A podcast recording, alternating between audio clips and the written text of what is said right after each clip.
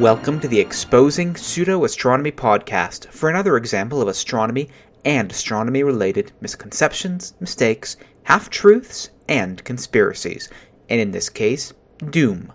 My name is Stuart Robbins, and this is episode 140 for the first half of September 2015. The topic I'm going to talk about today is Doom's Month, September 2015.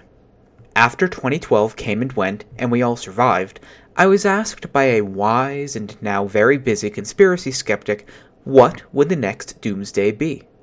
I told him I didn't know, that people will always try to find something to be afraid of and hype up, but that it will likely involve the same elements or mechanisms as before, but also something that's unexpected.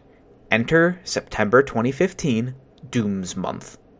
I hadn't planned to talk about this, but then I listened to episode 364 of the Reality Check podcast, and everything sorta came together for me. And so, while doing bicycle crunches, ski squats, V ups, and then my elliptical, I composed this episode in my head, deciding to address some of the doomsday ideas floating around for this month that are, well, not to give away the end too soon, baloney. There are three main ones that I'm going to talk about, and after writing this, there are actually five, but the first two are going to go by really fast. First up, Mars. Refer to episode 118. Next up, alright, a bit more detail. Annually around this time, the internets are full of rumors that Mars is going to appear as big as the moon in the sky, and some people even go so far as to say this means bad things for Earth. I went into a significant amount of detail about this in episode 118, so to be succinct, it's really not possible and there's nothing to worry about. This particular rumor is also often most associated with late August, but because of other things in September this year, I've seen some people misappropriating it to be in September. Next up is the lunar eclipse in September 2015. See episodes 85 and 131. This one is actually true. There is a total lunar eclipse in September 2015. It also happens to coincide with a Jewish holiday, Sukkot. Pretty sure I nailed that pronunciation, which is important because after episode 85, I think my mother got a headache from all of the eye rolling in my attempt to pronounce Jewish holidays. You know, sort of like Shavua, or Shavuot, probably. Anywho, this is the last total lunar eclipse for two years, and it's the last tetrad for quite a while, where a tetrad is a total of four total lunar eclipses spaced six months apart. And this particular tetrad happens to coincide with important Jewish holidays, which isn't surprising since, well, Jewish holidays are built on the Jewish calendar, which is a lunar calendar, and there are a lot of Jewish holidays. All of this is described in episode 85. Also described in episode 85 is that various apocalyptic messianic Jewish rabbis and Christian pastors have decided to make a big deal out of this coincidence. As I describe in that episode and a later blog post linked up in the show notes, is that to get everything to fit, they have to bend the facts a lot.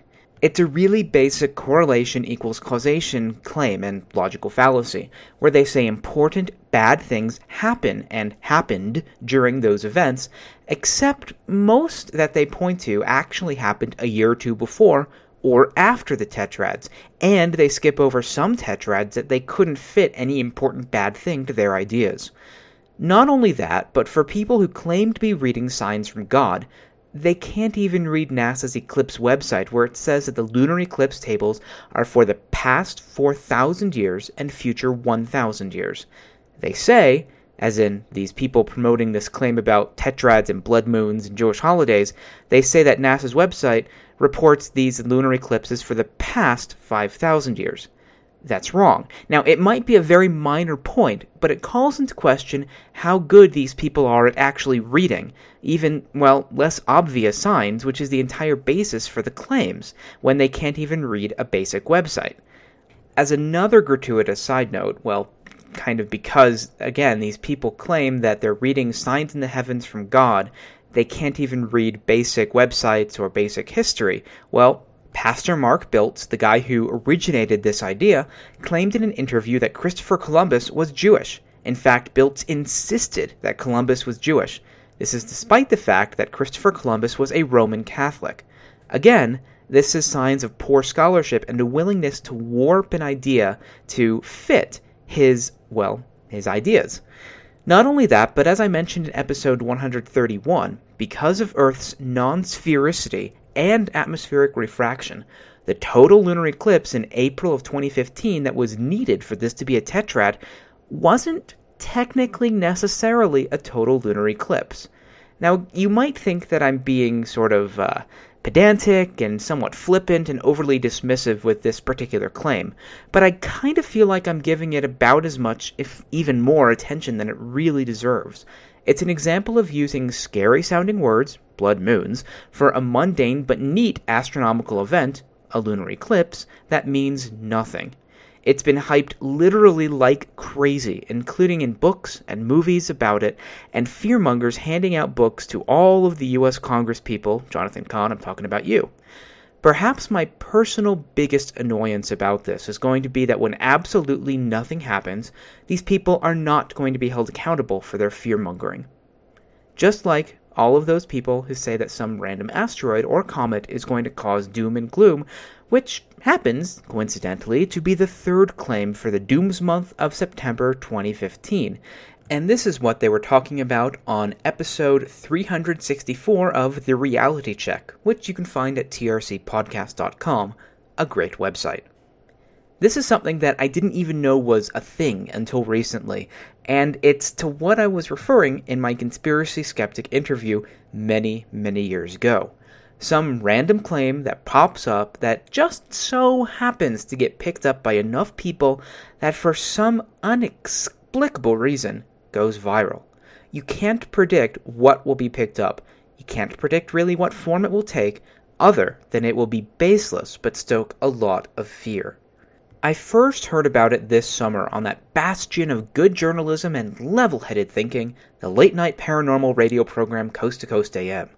People were asking about September 2015 as something bad going to happen, like an asteroid hitting, and for once, guests who were being asked about this said that they hadn't heard anything, but that it sounded like all the other similar claims that never materialized. I then heard about it when a caller asked Richard Dolan, who was a guest on Art Bell's new Midnight in the Desert radio program. Richard Dolan said that it was bollocks, that's my phrasing, that people were saying this all the time, and that this one was no more real than the last one. He even added a gratuitous mention of Richard Hoagland's claims about Comet Elenin and how ridiculous that seemed in hindsight. This is something I discussed in detail in episode 5 of the podcast. In response, Richard Hoagland, whose radio program immediately follows Art Bell's, well, let's just say he strenuously disagreed, and he was rather flustered about it. He remained flustered for several nights, bringing it up each night. But I think I'm digressing. The point is, it was making its way into these programs, meaning that multiple people were coming across it. I continued to hear it on other Coast to Coast episodes throughout the last two months. Otherwise, the next mention I saw about this was on Doubtful News, when NASA came out and said with an official statement that no, there was no large asteroid or comet that would hit Earth in the next hundred years, let alone next month when that was published. So, September 2015. Again, I didn't really think much about it other than this was getting kinda ridiculous. That's when I heard Pat's segment on the reality check and finally decided that it was worth talking about here. Let me get it out of the way first. Other people do a really good job about discussing why this is baloney.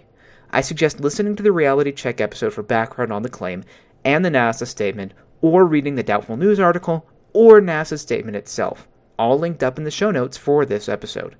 Suffice to say, for this episode, so far as the claim is concerned, there is absolutely, simply, positively no substance whatsoever for this claim in any shape way, or form at all, whatsoever. It was made up out of whole cloth, as the saying goes, though I really have no idea why that's a saying. There is literally nothing backing it up. It should not be a thing, because there is nothing behind that thing to go on. Someone threw some excrement on the internet, and the internet ran with it. I'm really not sure how else I can put it. Which makes it somewhat interesting to me how it got this far, and some of their reactions, which is what I'm going to spend the rest of the main segment discussing, well, along with two other claims and along with how we'd find asteroids. So, let's start with something that I've really think I've only talked about peripherally before. How can I actually say with any certainty what's up in the sky, what's going to hit when, and whether it's going to hit? The answer is that we look. This is a simple case of very simple but very boring astronomical observations over the course of, well, since the first asteroid was discovered in 1801. Since then, we have continued to look for asteroids. We have found tens of thousands of asteroids, possibly hundreds of thousands. I don't have the numbers right in front of me. After finding them, the task is, well, to compute their orbits. As I've mentioned a couple of times, computing their orbits is based on math that was created nearly 400 years ago. And while it's not the most simple of processes or simple of math, once you have three observations or more, you can get an orbit. Once you have lots of observations, you can compute its orbit to a lot more accuracy. I discussed this in episode 94, and I also discussed how we still can't, well, we can't quite get the orbits known to 100% perfection because of uncertainties in our observations in things like the gravitational constant. But we can know to very high accuracy asteroid orbits for more than 100 years out, as in to an accuracy better than the width of Earth, which is kind of important for an asteroid impact. So, no, there is no known asteroid that is going to hit within the next hundred years that is sizable enough to do any damage. So let's go back to we've found a lot of asteroids, not necessarily all of them, and we can get their orbits, but not to 100% truth. But that doesn't mean that this September Dooms Month is going to happen. Well, September is going to happen, but it's not going to be Dooms Month. Asteroids, like most objects in space, have different compositions and different brightnesses but most asteroids have very roughly, maybe to within 10 to 20% of each other, the same brightness. That means that we can estimate their size if we observe their brightness, which is one of the most basic things that we observe. Think about it this way if we see a certain amount of light, and we know that the object reflects, say, 15% of the light that reaches it, and we know where it is because we've calculated its orbit, then we know how much light is reaching it, and so we can then calculate how big it has to be to reflect that much light back at us. It's actually a fairly straightforward calculation, a lot easier than calculating orbits. Hopefully, I can say of course here. The bigger ones are going to be brighter, of course, meaning that they're easier to detect, meaning that we've cataloged them. The magic round number that we're currently shooting for for continent killers is about 1 kilometer diameter asteroids, which, with a reflectivity average of 14%, should have a magnitude of 17.75 or thereabouts, if it's about as far out as the asteroid belt. This won't mean much to most of you, but let's put it this way. Using very round numbers, that's about 100 times fainter than Pluto is from Earth but it's 10 times brighter than Comet Elenin was when it was discovered just a few years ago. In contrast, a 10 kilometer diameter asteroid should be brighter than Pluto as seen from Earth. For a 2.5 mile wide asteroid, the size of the one that's allegedly going to hit this month, that's about 4 kilometers, or about an absolute magnitude of 14.7. Now remember, absolute magnitudes are a logarithmic scale, meaning that every change of 2.5 is a change of a factor of 10 in brightness, and the smaller numbers are brighter. So that means if you have a magnitude change of 5, well, then you have a brightness change of a factor of 100. If you have a magnitude change of 10, you have a brightness change of a factor of 10,000. Now, I'm getting all of the numbers that I'm using here from a paper that was published just a few months ago by one of the top people in the asteroid finding field. He's retired. He does this stuff for fun, and he still has the best data around. And because he's just doing this for fun, he's really beholden to no one in terms of money or reasons to keep up a conspiracy. In his paper, he shows how many new asteroids of a given brightness have been discovered over the past few years. Based on that and on surveys, he estimates that more than 99% of all asteroids that cross Earth's orbit that are more than 6 kilometers in diameter have been found. 98.2% of all asteroids more than 4 kilometers in diameter have been found. 82.6% of all asteroids larger than 1 kilometers have been found. Alright, so what am I getting at with all of this seemingly extraneous information that would seem like a digression, and it probably is? The original point was that someone was saying that it's well known, in fact, NASA was saying this, so the claim goes, that a 2.5 mile wide asteroid was going to hit Earth, well, within a few weeks from the date this podcast goes out. I already said it's wrong. I've already told you about how asteroid surveys work, just kind of for kicks. But also, this is apparently, allegedly known. That's part of the entire claim. So why are we only hearing about it from callers into late night paranormal radio programs and the seedy corners of the internet, including Facebook in this case? What did NASA actually say? Nothing. Until 19th of August 2015, when they took the very rare step to put out a press release entitled NASA, There is no asteroid threatening Earth and they used improper title case because the word is is a verb. It's from the verb to be and should be capitalized if you're capitalizing nouns and verbs. Grammar and capitalization aside, the press release stated the following in part.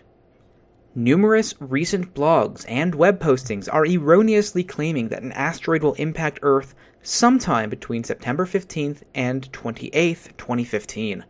On one of those dates, as rumors go, there will be an impact, quote, evidently, end quote, near Puerto Rico, causing wanton destruction to the Atlantic and Gulf coasts of the United States and Mexico, as well as Central and South America.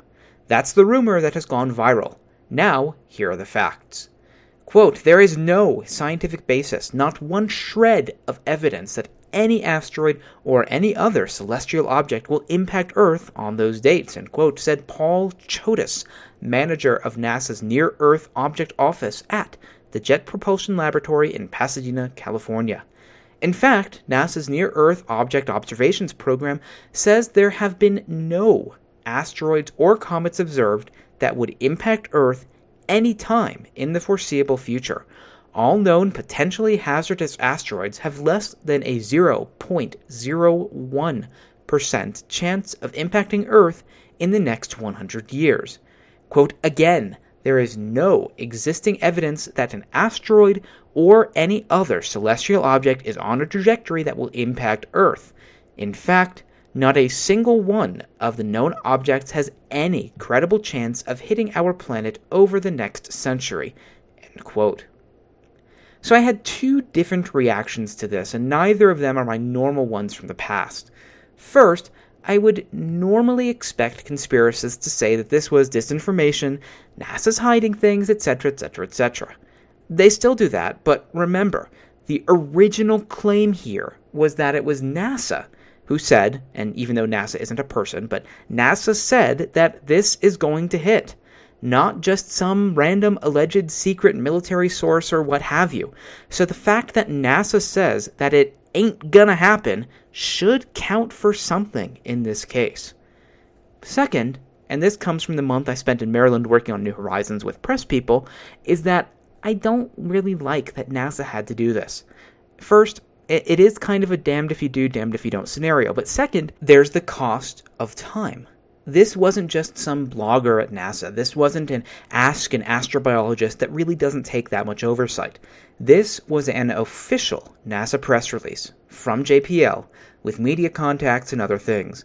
One might naively think that it takes a press person to write this and you're done. Not so if it's anything like what we went through with New Horizons. You have to at least start with, well, several people talking and agreeing that this is worth doing a press release about. That takes time of several people. Then someone has to write it. Then graphics have to be selected. Quotes have to be gotten from scientists. Several people have to edit it. Then it has to go through an approval process. Then it has to get posted and checked. All of that takes many hours and it takes many people. In this case, likely all of them are civil servants, meaning that they are government funded. How much do they make per hour? Multiply that by at least two because of benefits like healthcare and retirement and institutional overhead to cover things like computer equipment, water, electricity, building rent, etc. NASA responding to this, in the end, probably cost at least $1,000. Now, okay, you might think I'm overreacting. $1,000 might be a small price to pay to set at least a few people at ease, but it's still a cost, and it's one that's not normally calculated for ridiculous internet rumors and responses like this. Now, I was originally going to end the episode here, but there's more, as there always is with this kind of thing. One that I've heard more of on the paranormal circuit in just the last few days, and also sent in by Robert from Wisconsin, is the Large Hadron Collider. Now, this is often mistakenly called CERN. CERN is the organization. The LHC is the actual gigantic experiment. I'm guessing that people use CERN instead of LHC because they really don't care about the difference and because CERN is faster to say than LHC. But it kind of amazes me, again, back with this whole scholarship thing, when people trying to convince you that their scholarship trumps all of the other scientists, and yet they make these stupid little mistakes, like saying that Columbus was Jewish, or in this case, that it's the CERN experiment. No, it is the LHC.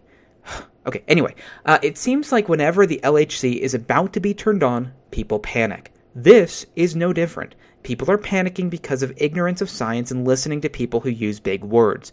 Now, again, you might think that I'm being a little bit more flippant than usual in this episode, but there comes a point where I'm really just kind of tired of the same old lunacy over and over again, especially when these people have a track record of being wrong every single time. So, continuing that theme is the Shemitah, which is a Jewish thing that happens every seven years and has been promoted by generally the exact same people who are pushing this lunar eclipse tetrad of doom. doom. But, just as they're wrong with the lunar eclipse tetrad needing to change the dates so that they match and leave out all the misses to just count the hits that they make up because they've changed the dates, so too is the Shemitah or possibly because I've heard it this way, Shemitah. It's it's one of those transliteration things with Jewish Hebrew stuff. That yeah. Anyway, so I asked my landlord about this since he's Jewish and actually can read some basic Hebrew and is a hell of a lot more religious than I, though that's not hard. He had also never heard of it.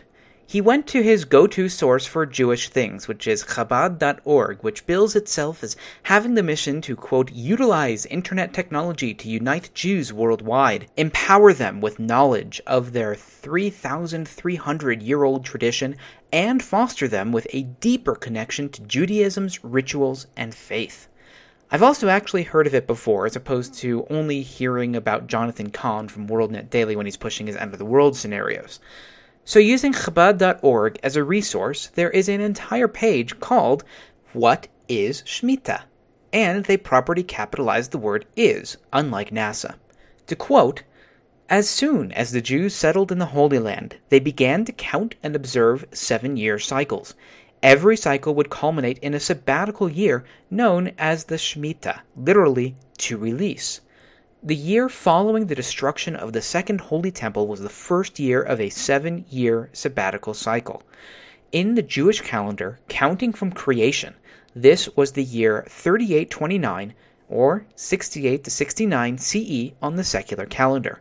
By counting sevens from then, we can see that the next Shemitah year will be the year 5775 after creation, which runs from September 25th, 2014 through September 13th, 2015. The observance of Shemitah has several dimensions. In the following paragraphs, we will outline the basics of Shemitah observance. For more information, please see our Loan Amnesty and Deserting the Farms sections. Now, I'm not going to actually read to you the entire page, but there are two important points in just those three paragraphs. First, Shemitah literally means to release. It does not mean chaos. It does not mean collapse. It does not mean doomsday, as some people on the internet and conspiracy radio shows are claiming. Second, the Shemitah year doesn't begin this month, as some people claim. Rather, it ends and the next cycle begins. In other words, a normal year, which is every six out of seven if you follow this particular religious practice, which really not many Jews do. From everything that I've read on actual non conspiracy sources, it's only during the Shemitah that you're supposed to take a break from farming. It's only during the Shemitah that you forgive debts to fellow Jews. And it's only during the Shemitah that you focus on more spiritual pursuits. Afterwards, you go back to normal.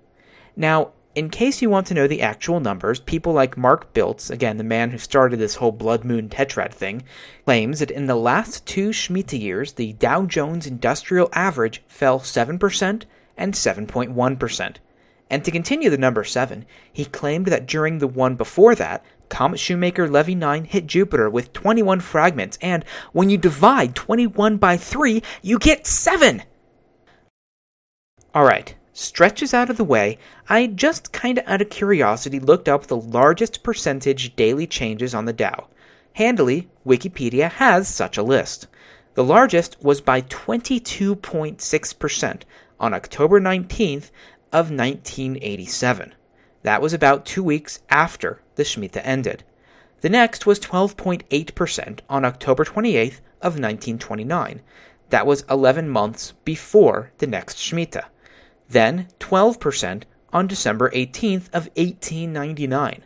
That was smack dab between two Shemitahs. Then 11.7% on October 29th of 1929. Again, 11 months before the next Shemitah, but I think that's kind of double counting the October 1929 crash. Now, I could go on reciting these over and over and over to you, but looking through the list of the biggest single day percentage losses, only three occurred during a Shemitah year, and only four occurred within one month after a Shemitah year ending, if you don't double count things like the October 2008 crash or 1929 crash. That's out of the 15 if you remove those double counts that Wikipedia lists.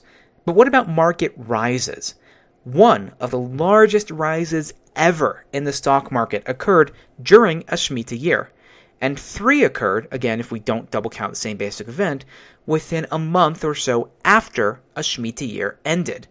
Alright, well, this kinda really seems like cherry picking to me, remembering the hits and forgetting the misses, and completely ignoring the things that, well, completely contradict your basic claim.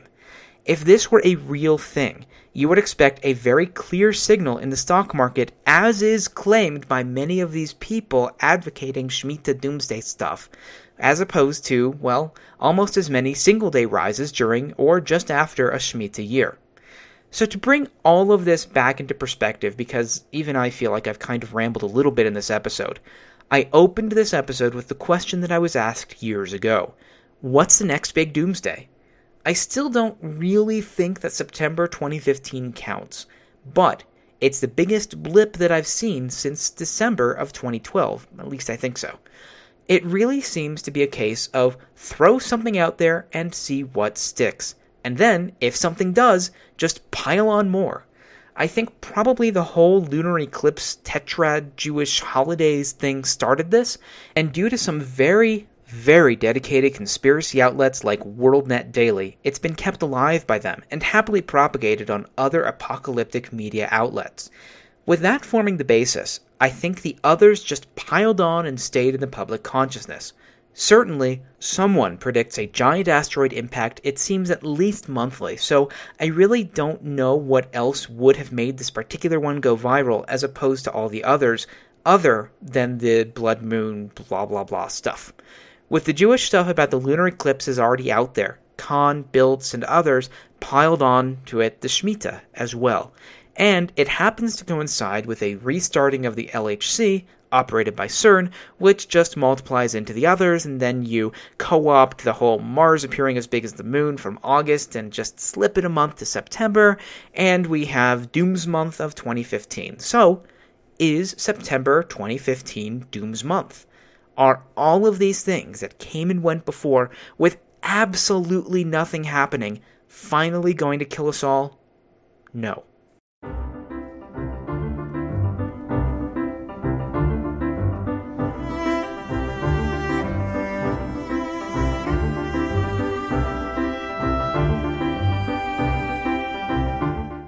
It's been a while since I've done a logical fallacy segment, so there are two main ones for this episode.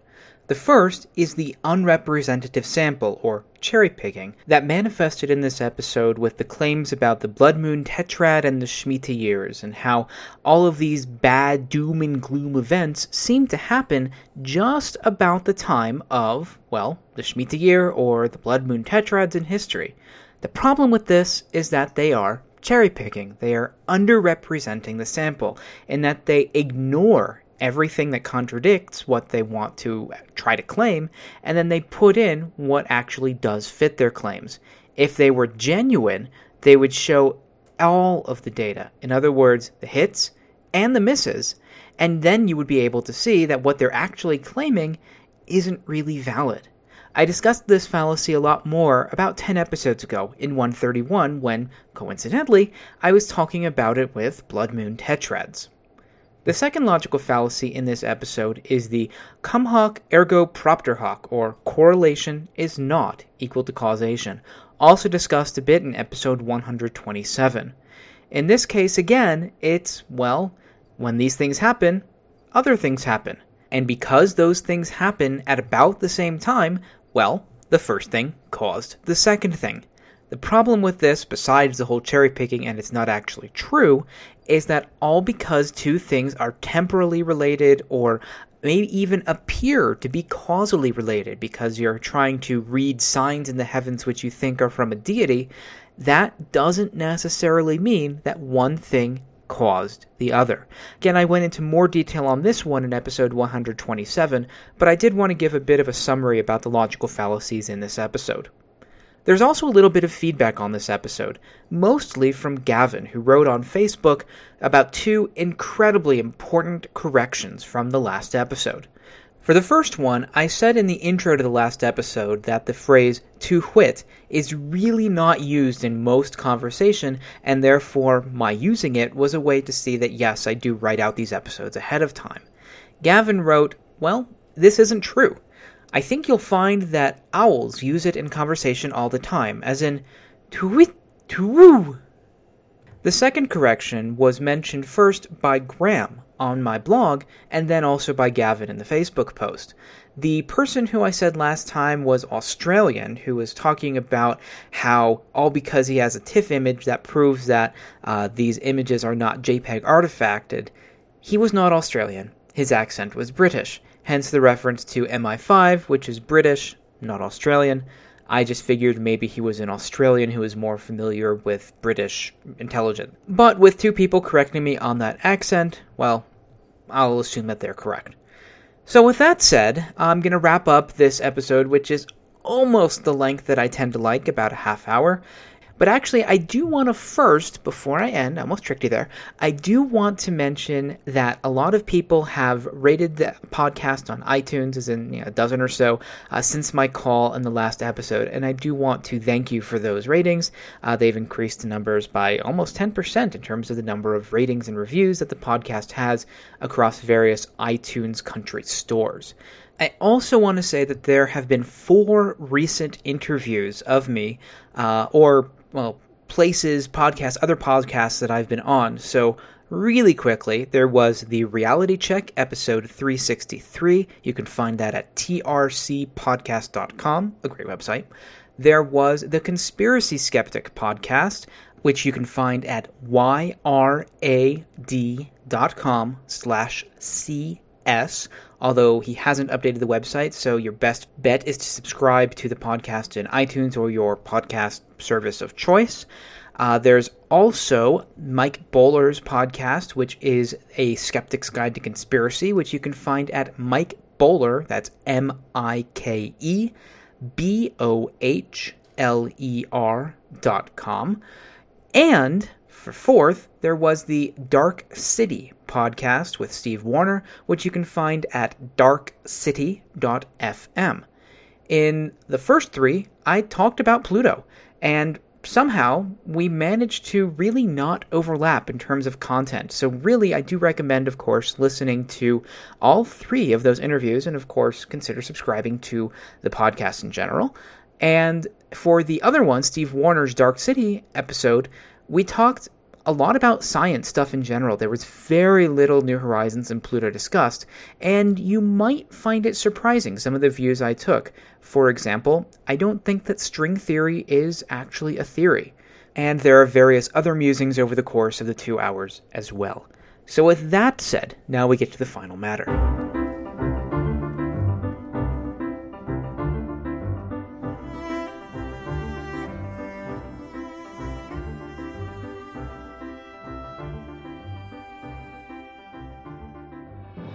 That wraps up this topic for the 140th edition of the Exposing Pseudo Astronomy podcast. Thank you for listening, and I hope that you enjoyed it and learned a little at the same time. For more information about this podcast, please visit the website at podcast.sjrdesign.net. If you have any feedback, please use the feedback form on the website or send an email directly to podcasts at sjrdesign.net. You can also leave a comment on the page for this episode on the website, on the blog post for the episode, or on the Facebook page for the podcast. And you can also tweet me at pseudoastro or drastrostu. I do read every message and appreciate the feedback, and I'm always behind in responding. If you have suggestions for topics, please feel free to make them. Also, please write a review and rate this podcast on iTunes, Stitcher, or your podcast website or service of choice. If you liked it, then also tell your friends and family and several random people that you might never meet in real life.